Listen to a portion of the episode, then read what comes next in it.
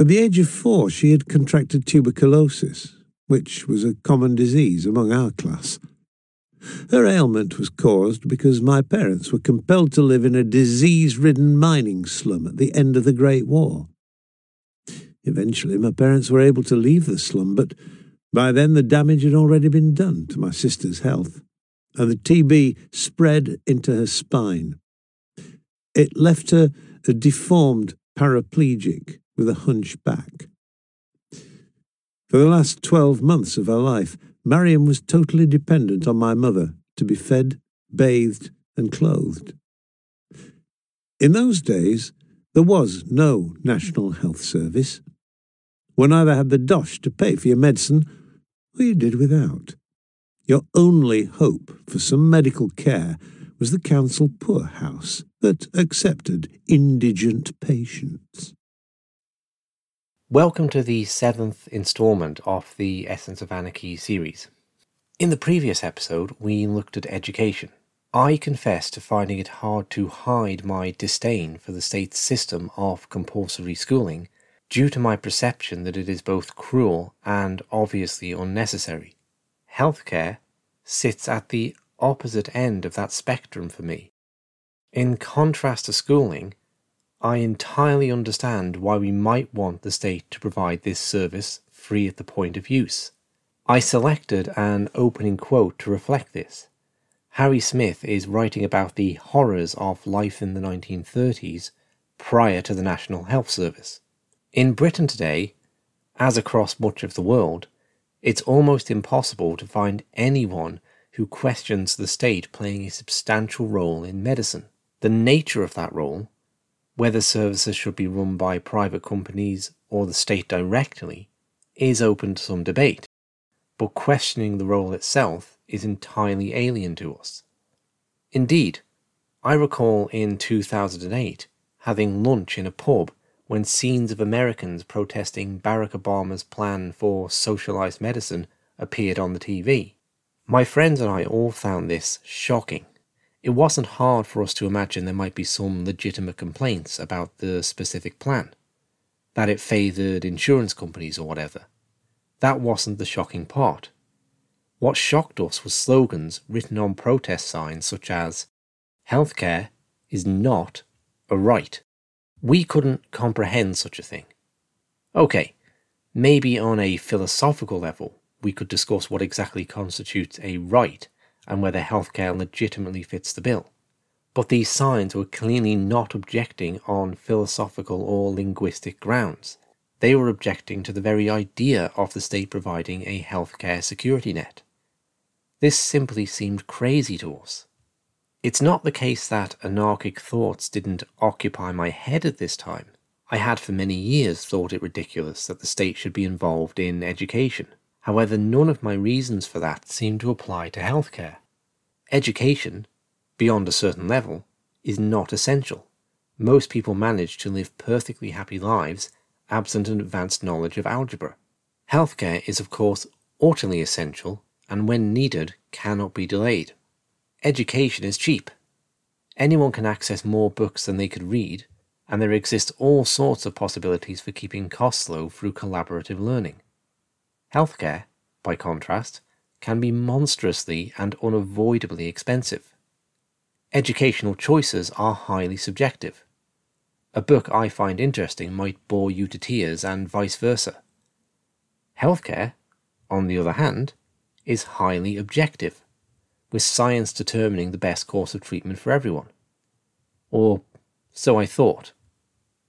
With all that being said, I am still working from the basis that the state is an inherently coercive entity and coercion is inherently corrosive. Even if a much better case for the state's involvement in healthcare can be made than for other areas, we should still expect to see the effects of that coercion at play. How does it present itself? When contrasting a market and state, or consensual and coercive model for healthcare, we are comparing two entirely different systems, which will respond to entirely different incentives. We should not expect then that the outcomes will be remotely similar to each other.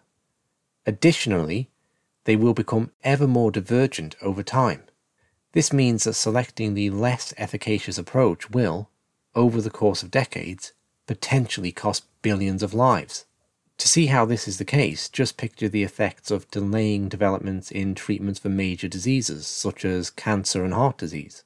Every year of unnecessary delay is an effective genocide.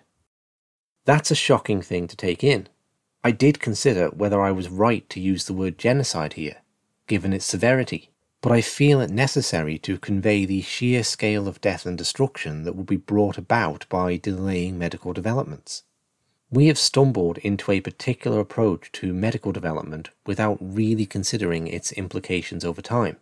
Given the scale of those implications, close examination becomes of paramount importance. I will now attempt to demonstrate the ways in which coercion does indeed retard medical progress, with immeasurable loss of both life and well being. Let's revisit the Sopranos' Feech La Manna from episode 4 Markets and the Mob. You will recall Feech installed a monopoly in the gardening business by intimidating any potential competition. I concluded by saying, Inefficiency and higher prices in the gardening business probably does not signal the end of the world. But imagine if medicine operated as a monopoly. The effects of stagnating the development of new treatments would end the lives of millions, including those financially profiting from the scam. Let's follow up on this thought. What if Feech La Manna did manage to take over the healthcare industry? frightening off all his competitors. Firstly, and most obviously, the other healthcare providers suffer. They lose their income, which of course has knock on effects for their families as well as the wider community. The customers also lose out. The whole point of an enforced monopoly is to keep prices high through restricting supply.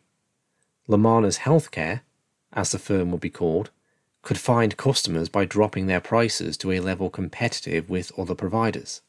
Feech's use of intimidation and violence is not about finding customers, it is about keeping the price of healthcare artificially high. The customers also suffer as the variation of services available is reduced. Different healthcare providers may have specialized in different areas.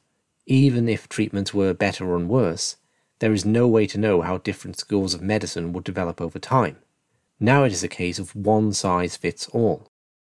Whilst the miners do have to provide some healthcare to remain employed, they are not under pressure to provide such a good service, as there is no competition for them. Enforced monopolies also reduce investment in capital equipment. Industries become more efficient over time because owners are effectively forced to invest their profits into new technology. I say effectively forced, as failing to do so means they will fall behind their competitors and will not be able to lower their prices or offer new treatments. Beyond the financial aspects, there is also a negative feeling generated between La Manna's healthcare and those they expropriate. The community may turn a blind eye, but they know they are the victims of predacious behaviour. As you may have spotted, all I've had to do here is replace La Manna's gardeners with La Manna's healthcare. The principle remains the same. I think we could agree then it would be very bad for the mob to take over the provision of healthcare. Mobsters would ultimately also be the victims of this, as they and their families would also not benefit from new treatments now not created. So, are there any comparisons between the mob and the state running healthcare? I believe so. Firstly, the state inhibits entrance to the healthcare market through regulation. Regulation itself is, of course, a good thing. It's nice to know consumer products we buy won't burst into flames in our hands, and our medical treatments won't poison us. This doesn't mean, however, that regulation has to be coercive, or that there aren't costs to a non consensual approach. Let's think this through. A coercive model of regulation is one where companies developing, in this case, medical treatments, are forced to submit those treatments to a particular regulator. The regulator does not require the consent of the companies involved and therefore has no competition for their business. Given this, the regulator can reject treatments time after time after time with no negative repercussions falling upon them. The regulator is likely to get in trouble, however, if they approve a treatment which then proves harmful. This might sound like a good imbalance to have. Obviously, we don't want people being harmed by insufficiently tested medical treatments. Is it then a positive mark for a coercive approach? The problem here lies in what we tend to see and not see. When a drug like thalidomide causes horrendous birth defects, this is of course horrifying. What we don't tend to see are all the people suffering and heading to an early grave because a treatment isn't available to them due to a long approval process. We tend to have a cognitive bias where we become more upset over harm brought about by action rather than inaction. We simply have to be aware of this tendency within ourselves. Obviously, we do not eschew all risk when it comes to medical treatments. If a drug has a 1 in a million chance of killing you, but a 50% chance of curing you from a disease which is 90% fatal, well, you can do the math. But is this really a big problem, or am I nitpicking to find fault with the coercive system? To answer this question, and see how these principles play out in the real world, we will turn to the work of Dr. Mary J. Ruwart. Dr. Ruwart is a research scientist who has worked on developing new therapies for a variety of diseases, including liver cirrhosis and AIDS. Her work made her aware of the life and death implications of medical regulation, and she went on to study and teach the ethics of this issue. In her 2018 book, Death by Regulation, Dr. Ruwart conservatively estimates that over a 50 year period, 15 million Americans died due to regulation delaying the rate of new drugs coming onto the market.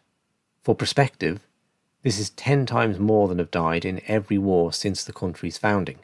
This figure does not include the drugs that never made it due to regulations making the cost of development too high, or future drugs that would have been developed based upon them. She calculates that every American who died from disease over a 50 year period lost an average of 11 years of their lives. This averages out at the life of every American being five years less. So, no, I'm not nitpicking. I'll run through some of the examples Dr. Ruwart provides. For almost two decades, the Food and Drug Administration, the FDA, prevented doctors from informing pregnant women that folic acid could prevent birth defects. Dr. Ruwart refers to this as the American thalidomide, estimating the ban caused tens of thousands of birth defects and thousands more abortions. The patent on aspirin had already expired when researchers realized its potential to prevent strokes and heart disease. There is no way to fund the testing required to make further medical claims. This meant that for 20 years, Americans were unable to benefit from these aspects of the drug. Provenge, an effective cellular treatment for prostate cancer, was so severely delayed in coming to market that protests, lawsuits, and even death threats were made by desperate sufferers and family members. The FDA retards research into one of the most exciting areas of modern medicine stem cells. Dr. Ruwart provides examples of people recovering from major heart attacks and ALS or Lou Gehrig's disease through stem cell treatment. Dr. Ruwart estimates we have lost at least half and maybe as much as 90% of all pharmaceutical innovations due to coercive regulations. She calculates American drug costs to be 40 times greater than before the tightening of regulations. It is an often cited claim in conspiracy theory circles that Big Pharma is suppressing multiple cures for cancer due to them being inexpensive. Whatever the truth or otherwise of this claim, a far more damaging situation is in fact wide out in the open for all to see. It is in the setup of the very structures of the system. If regulation was not coerced, would it still exist? Given that any sensible person would prefer to take medical treatments that have undergone independent testing, there would certainly be a market for it not just from individuals either. Pharmacists, for example, will presumably be adverse to stocking untested and potentially dangerous drugs on their shelves. If regulation was consensual, a number of companies would compete to provide it. This means a medical firm would have options regarding which one to select. This crucially places the regulation company under tension from two directions, not just one, as with the coercive model. it must ensure all products are safe. If it approves treatments that end up hurting people, patients and pharmacists will stop trusting it. At the same time, it is under pressure from the medical companies not to take too long, else they will seek another regulator. This tension of opposites ensures a balance is struck between safety and innovation. Additionally, the absence of coercion means no one can stop patients acting in what they perceive as their best interests and trying treatments prior to their approval. I could go on to discuss the provision of healthcare, looking at real world examples of how coercive medical monopolies tend to keep prices artificially high. I feel, however, that the example of regulation is so immense in its implications, it is sufficient to make the point. I will provide some resources in the information box should you wish to gain a more comprehensive insight into coercion's effect in all areas of medicine. Perhaps I will return to the issue in future episodes. There has obviously been a time in the past when healthcare, irrespective of your wealth, consisted of bleeding and leeches. Hopefully, we are progressing to a time in the not too distant future when we'll be able to regenerate limbs. Stem cell research means sci fi levels of medicine may already be here. I would contend that coercion is a spanner in the machinery of that life saving process. Would Harry Smith find my case compelling? That in an effort to provide healthcare to all, we have retarded progress and shortened the lives of millions? Mr. Smith's situation is, of course, also one of poverty. His family was simply too poor to afford the comparatively rudimentary healthcare of the day. With that in mind, we had better address poverty in the next episode. Thanks very much for listening.